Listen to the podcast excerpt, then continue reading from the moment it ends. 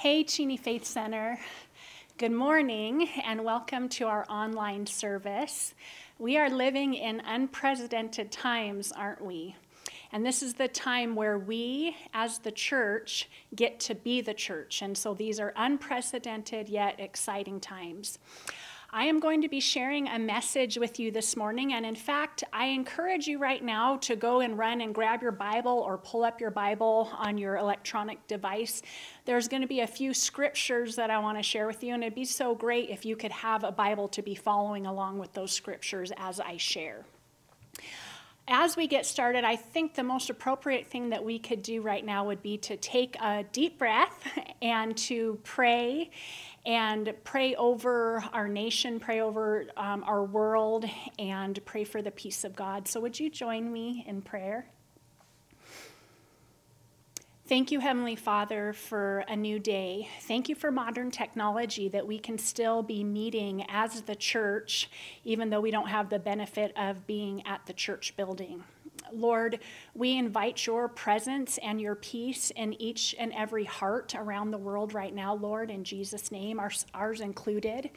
We pray that you would allow us to be wise and fearless and show your love to everyone that we come in contact with right now. We pray for people who are making decisions that you would guide their decisions, Lord. And Lord, we're also asking for you to be over this virus and the pandemic that is going along with it, that you would stop this in Jesus' name and that you would use us as your church to bring the peace of God to this earth. And we pray these things in Jesus' name. Amen. Amen. Well, we're in a series right now called Spiritual, and I was scheduled to get to share the word today with our men being up at Man Camp. And so, when the decision was made to cancel services for this week, we thought, well, the message is prepared. It's not polished, but it is prepared. And we have technology, so let's film a message and put it up on our website um, and on social media so that you can gather with your family or neighbors, small group, friends, and watch this message together. So, the series that we're in right now is called Spiritual. Pastor Mark introduced this series last week. And although right now we are in the thick of physical realities, we do not want to lose focus of our series about spiritual things because they are just as real, even though we don't see them with our own eyes. And I want to share with you something that happened to me a, a, couple months ago that reminded me of this reality of the spiritual realm. A couple months ago, I went to bed and I was praying as I went to sleep. I was praying about a certain situation in my life. Well, the next thing I knew, I went from praying to being awokened by a very vivid and a very real dream where I was still praying over this situation in my dream. And as I was praying in the spirit, over to the side, there were a group of demons off to the side mocking me as I was praying and their voices were really hellish. It was really dark and it was really scary. And I woke up with chills going up and down my spine, and it took me a while to recover. I had to scoot over next to Mark for some, some safety there. Um, well, wouldn't you know it that just two weeks later to the day, again, I went to sleep praying over this same circumstance and situation, and I had another very vivid dream. This time, I was praying the name of Jesus over this situation, and demons came to physically cover my mouth as I was praying so that I couldn't proclaim Jesus' saving name over this situation. Well, this time I woke up again, and although still a little bit shook up, I began to pray the name of Jesus over this situation and sending those demons back to hell where they belonged. Now, although those were dreams, they reminded me yet again the clear reality that we are spiritual beings living in a physical world. Not only that, but we are in spiritual battles all the time. And that is why it is so important that we take time to talk about these spiritual realities. so that we know how to engage the battles that go on all around us in the spiritual realm. Well, to start out, by means of review and to be sure that we're all on the same page here, I want to take a few minutes to just go back to the very beginning. When God created the world, he gave dominion and authority to humans on earth. Now, unfortunately, we gave that dominion and authority away to the devil when we sinned. Humans' sin gave the devil authority on the earth. But that's not the end of the story. And in fact, that's the reason why Jesus came to this earth to establish God's authority on the earth through the cross of Christ. If you have your Bibles, go ahead and open up to John chapter 12, verses 31 through 33. I'm going to read this scripture out of the New International Version. This is what Jesus said to his disciples right before his death. Verse 31 Now is the time for judgment on this world. Now the prince of this world will be driven out, and I, when I am lifted up from the earth, will draw all people to myself. He said this to show the kind of death he was going to die. So, this scripture shows us what Jesus came to do to drive the prince of this world out and to reestablish Jesus' rightful reign, rule, and authority on the earth. Let's look also at 1 John chapter 3 verse 8 i'm reading just the second portion of the verse.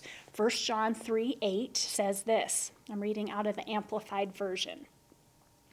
For the devil has sinned and violated god's law from the beginning the son of god appeared for this purpose to destroy the works of the devil and I, I hope that there's an amen on the other side of that screen. Um, the Son of God appeared for this very purpose to destroy the works of the devil. Now, for those of us who have said yes to Jesus and accepted his salvation through the death and resurrection of Christ, we are now under his authority. And in fact, we carry his authority with us here on this earth. We are authority bearers as we walk through the context of our life. Now, let's think about this for a minute with a modern day example that I hope will help understand what I just shared theologically. When a dictatorship is overthrown in a country, oftentimes the United States, we as a country, will send troops to help enforce that overthrow. This is necessary because there are still pockets of an old regime that don't want to give up their power, they don't want to give up their authority, and they exist to wreak havoc wherever and whenever they can. So we send in troops who are armed in order to take a stand against that old regime and use force if necessary to keep any uprisings at bay. Now, in that illustration, you can probably see some parallels to the spiritual world. The devil is like that dictatorship that was overthrown. He was overthrown on the day that Jesus died on the cross, and his power, the devil's power, was taken from him. Colossians chapter 3, verse 15 says it like this. I'm reading out of the New International Version, Colossians 3:15. And having disarmed the powers and authorities, he, Jesus, made a public spectacle of them, triumphing over them by the cross. So, legally, the devil now has no more authority. Yet, that doesn't stop him from trying to trick us into believing he still has authority. I re- read a really good article about this this past week um, by Ron McKenzie, and he explained that the devil tries to seize power where he has no authority. The devil tries to seize power where he has no authority. And he does this, this man explained, in at least two ways. The first way is if Satan can deceive Christians into believing that he has not been defeated, he gains huge, huge authority in their lives and in their sphere of influence. So that's why the enemy comes to trick us, to get us to believe that he has not been defeated, when in fact he really has. And if he can do this, this trickery allows him to have some authority in our life and in our sphere of influence. And really, we give it up because we believe his lies. We give up authority and hand it back over to him. Another thing that he explained in this article was that Satan will often just squat in a place where he has no legitimate authority. And he will wait until someone with a legitimate authority comes to force him out. Now, this makes me think of a phenomenon that we have going on in our world today um, squatters. if you have not understood squatters or don't know what this is about, I encourage you to YouTube it. Is really quite fascinating and, and bizarre. Um, but oftentimes, squatters will come into an abandoned home and take up residency. And by the way, I don't know if you knew this or not, but Squatters have to be dealt with like actual tenants, although squatters do not have any legal claim to the property that they just took over. Homeowners still have to go through a long and drawn out process to get those squatters out. Sometimes the devil is squatting in an area of our lives, and he's hoping that we won't have the knowledge, the strength, the stamina, the courage to do what it takes to throw him out. Well, God's word gives us an action plan to deal with the deception of the devil. James chapter 4, verse 7, out of the Amplified Version of the Bible, says it like this James 4 7. So submit to the authority of God, resist the devil, stand firm against him and he will flee from you. So, three things there. We're going to come under the authority of God, we are going to resist the devil, and the end result of that is he will flee from those areas where we resist him and where God has the authority. And we want to be the type of believers who know how to successfully resist the devil so that he will stop squatting and start fleeing. One of the most effective means that we have to resist the devil and the dark forces of the spiritual realm is the armor of God. Probably many of us have heard about the armor of God before and maybe even understand some of what it means or how we're to use it. The armor of God is found in Ephesians chapter 6, verses 10 through 18. I'm going to read it in its entirety. And this would be a great scripture for you to turn to or pull up your um, app, app with. So, Ephesians chapter 6, verses 10 through 18. A final word be strong in the Lord and in his mighty power. Put on all of God's armor so that you will be able to stand firm against the strategies of the devil. For we are not fighting against flesh and blood enemies, but against evil rulers and authorities of the unseen world, against mighty powers in this dark world, and against evil spirits in the heavenly places. Therefore, put on every piece of God's armor, so you will be able to resist the enemy in the time of evil. Then after the battle, you will be standing firm. Verse 14. Stand your ground, putting on the belt of truth and the body armor of God's righteousness. For shoes, put on peace that comes from the good news so that you will be fully prepared. In addition to all of these, hold up the shield of faith to stop the fiery arrows of the devil. Put on salvation as your helmet and take the sword of the Spirit, which is the Word of God. Pray in the Spirit at all times and on every occasion.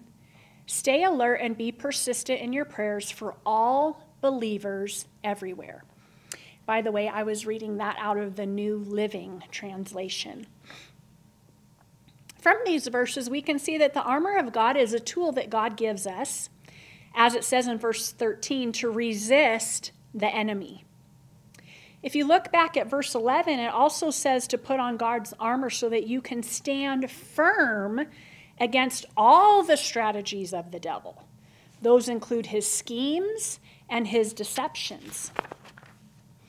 Like we talked about at the beginning, Satan tries to trick us into believing that he has authority and he seizes power where he has no authority. And this armor, the armor of God, is to help us stand firm against his trickery and to resist him. As you can see, there are six pieces of armor the belt of truth, the breastplate of righteousness, the shoes of peace, the shield of faith, the helmet of salvation, and the sword of the Spirit. In his book, Prayers for Victory in Spiritual Warfare, Tony Evans explains that the spiritual armor is divided up into two categories. The first category is armor that you wear all the time. The second category is the armor that you take up when you need it. And he gets this idea based on the Greek verbs used in that portion of Scripture. The first verb is translated in the New Living Translation as putting, and it's used for like putting on. It's used for putting on the belt of truth, the breastplate of righteousness, and the shoes of peace. And it, in, it indicates that we put those on at all times. Then Paul switches verbs for the next three pieces of armor, implying that the shield of faith, the helmet of salvation, and the sword of the Spirit are pieces of armor to be taken up and used when you need them. So today we're going to talk about the first three pieces of armor, just the basic, basic, essential pieces that every believer should be walking around in day to day. Going to talk about each one of them here. First of all, the belt of truth. We put on the belt of truth when we recognize that all truth is fundamentally God based knowledge, His viewpoint on a matter. It is not subjective, but an absolute standard that is predetermined by God. Truth must be accepted internally and then acted on externally. When you wear the belt of truth, it allows you to align your mind, your will, and your emotions under God's view on a matter. It doesn't matter how you feel about something, um, it doesn't matter what you think about something. What matters is that you are aligning yourself under the truth of God. His truth allows you to overcome the lies of the enemy and fight your spiritual battles with divinely authorized spiritual authority.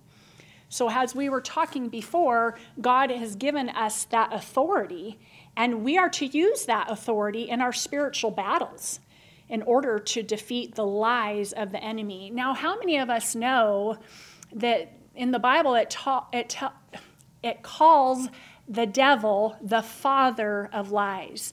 And that any time he is lying, he's speaking his native tongue. And basically, what it means is anytime he's opening his mouth, you can count on the fact that he is lying. It might not be an out and out bold faced lie, although oftentimes it is. It often can be just a slight um, trick, a slight deception, maybe mostly true, but not fully true. And by the way, the way we can figure out his lies is by knowing the truth of God's word. I think I get into that a little bit in the future, so I'm getting ahead of myself. So that's the belt of truth. The second piece of armor is the breastplate of righteousness, or as the New Living Translation says, the body armor of God's righteousness. In any protective body armor, no matter how primitive or how advanced, there is always some sort of protection around the heart and other vital organs.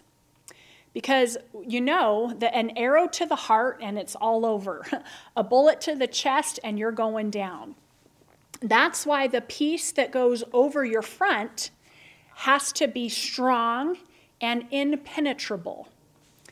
For us, in the spiritual realm, the strongest type of material to cover and protect our hearts is the righteousness of God.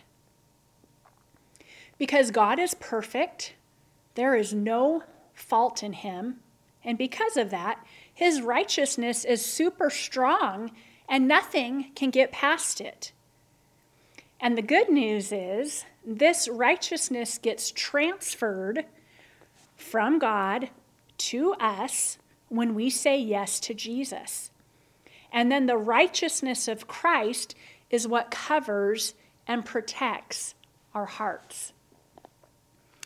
The third piece of armor I want to share with you today are the shoes of peace, or like the New Living Translation translates it, peace that comes from the good news. Now, it was likely that Paul was inspired to write about the armor of God while looking at a Roman soldier who was guarding him. For much of Paul's ministry, he was under the watchful eye of a soldier or two. They would have been with him in his home, watching every single move he made. But little did they know he was watching them as well. And God used them to show Paul what our unseen spiritual armor looks like. Now, just because our armor is unseen to our physical eyes, it doesn't make it any less real. Roman soldiers would wear shoes with nails sticking out of the bottom so that they wouldn't lose their footing and fall during a battle. With spring coming up here in the Pacific Northwest, we see another example of this with soccer cleats. Those soccer cleats help players to stay upright in rainy weather. Well, the readiness produced by the good news, and by the way, the good news is that the devil doesn't have any hold on your life anymore. The shoes of peace help you to stand your ground knowing that you have peace with God. You are whole, you're complete, and no one, no thing can steal that sense of well being away from you. And by the way, the good news was never meant to be kept just to yourself. Paul fully intended for us to put on our peace shoes so that we could go tell others the good news that they too can have peace with God. And if there's a time where we need peace, now is that time. So we know these first three pieces of the armor of God the belt of truth, the breastplate of righteousness, and the shoes of peace. Now that we know what those pieces are, we want to be sure that we are wearing those pieces.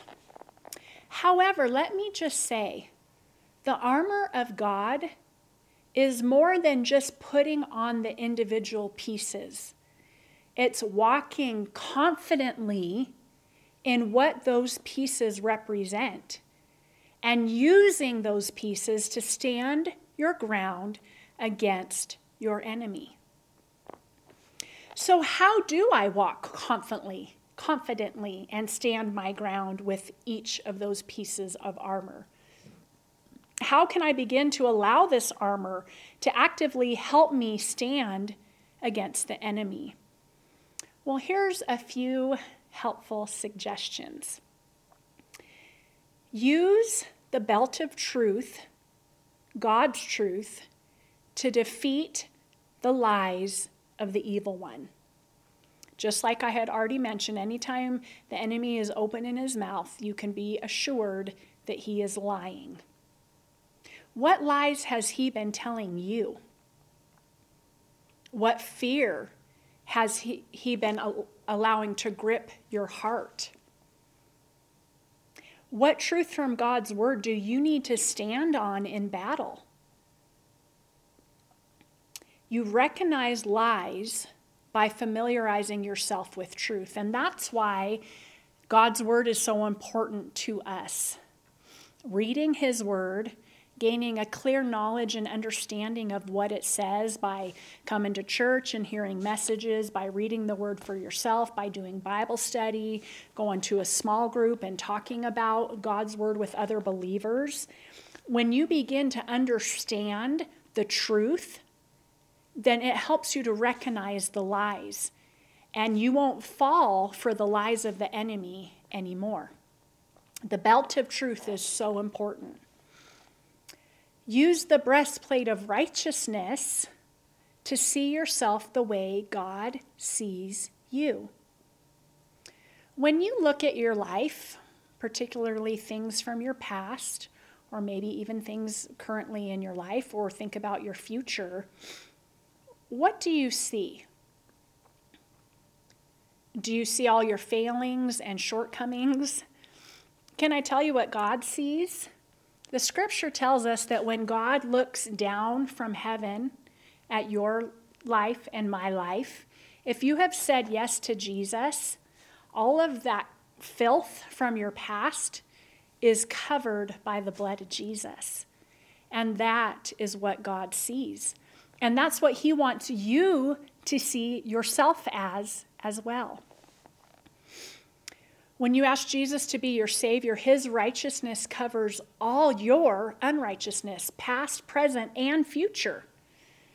Now, the enemy will still try to condemn you for a sin from your past, but the scripture tells us that there is now no condemnation for those of us who are in Christ Jesus. The breastplate of righteousness protects your heart by declaring that there is now no condemnation. This allows you to hold your head up high and walk securely in that imputed righteousness that Jesus has put over your life. Then, the next step is to starve your flesh and feed your spirit so that God's Spirit will produce the natural outgrowth of right living from within you. And did you know that that's part of what God desires and delights in doing for us? It's called progressive sanctification. And what it simply means is the longer you walk with Jesus, the more and more you're going to resemble Jesus. The more and more you're going to look like Jesus, act like Jesus, respond like Jesus, think like Jesus, and treat others like Jesus would. I saw a quote this past week from a man named Noah Herron that says this I'm not perfect, I mess up. Same. But my mess ups don't have the final say anymore. Jesus does. And I'm becoming a little bit more like him every day. Isn't that good? I want to read that again because that's some good truth that someone needs to hear. I'm not perfect. I mess up, but my mess ups don't have the final say anymore. Jesus does. And I'm becoming a little bit more like him every day. That is a perfect descriptor of the confidence that we have wearing the breastplate of righteousness. Let's talk a minute about the shoes of peace. When we're wearing our shoes of peace, it's so that we will not slip into fear or doubt or worry or chaos when there are hard circumstances and realities going on around us, such as now. Peace is one of your biggest birthrights as a child of God. You get to claim peace, that sense of peace and well being, no matter the circumstances going on around you. And by the way, peace is very attractive to others who have chaos going on in their lives. But too many of us have been allowing the devil to steal our peace. And it's time for you and me to recognize the attacks of peace on our lives and counter them in the spiritual realm with God's truth on the matter. And for some of us, it might not be that we are in chaos, but we have a little niggling of um, unrest of something that's going on in our lives, we don't, we don't have to accept that. We don't have to claim that. Any little thing that tries to rob our peace or disrupt us, we get to say, no, that is not my birthright. My birthright is I have the peace of God operating in my life, in my mind, in my emotions, in my whole life. So, I want to take a minute to just challenge you um, to engage with one of these pieces of armor. Hopefully, you're taking down some notes, or you can go back and look at the scripture that I read, Ephesians chapter 6, verses um, 14 and 15, I believe. But the three pieces of armor that we talked about today were the belt of truth, the breastplate of righteousness, and the shoes of peace. And I want to encourage you take one of those pieces of armor and engage with that this week. You might even jot yourself down a little note that says, I'm going to engage with the breastplate of righteousness. The way that I'm going to do that this week is to focus on seeing myself the way Jesus sees me instead of my past or the way that I'm trying, being tempted to see myself. Take some time to choose one of those pieces of armor and then to engage with that this week. As I was doing my studying this week about the armor of God, I noticed that the second and the third pieces of armor, so the breastplate of righteousness and the shoes of peace, rely very heavily on the first piece of armor, which is the belt of truth. Then, as I got to be thinking about it, I would probably even go so far as to say that the belt of truth is of primary importance in the armor of God. Maybe that's why it's listed first, because it's of primary importance. All of these other pieces of armor find their um, purpose through truth. Each of the five pieces are supported and strengthened by truth. And that's why it is very wise for you and I, as soldiers in a spiritual battle, to know, learn, study, and stand upon truth. Truth is what we fight from. The truth of who God, Jesus, and Holy Spirit are. The truth that Jesus has won the battle on the cross. The truth that the devil has been defeated and has no more authority, and his only power is that which we give him the truth of what God's word, the Bible says about you, your life, your past, your present, your future. The truth of the authority God has given you as his kid to stand against the schemes, the deceptions, and the strategy of the enemy. The truth to evict that squatter devil in areas where he has simply tried to come and take up residence, waiting for someone to kick him kick him out. That's part of what you and I bring to this world. In the kingdom of God, you and I bring God's kingdom to this earth. And we don't have to stand for the squatting trickery of the enemy any longer. With an international pandemic on our hands, our spiritual armor has never been more important. How can you and I, during this season of, of life that we find ourselves in, 2020, how can you and I bring that truth, that righteousness, and peace to our world? Because remember, the armor of God is, is more than just putting it on, it's walking confidently in what it represents. How can you this week at work confidently bring truth, bring righteousness, bring peace? When you're out and about doing your errands and there's all kinds of talk and chatter about what's going on in the world, how can you take a few extra minutes out of your day and stand in peace with someone who's afraid? These are important conversations for us to have. And in fact, I would even encourage you after this is over here in just a couple minutes for you to visit with whoever you're watching this with and, and ask that question how can you and I bring truth, righteousness, or peace to our world right now? And then take some time to pray about that as a, a small group, as a family. What can you do? As believers living on the planet in 2020, let's remember that although we are in a battle, the war has already been won. Thank you, Jesus.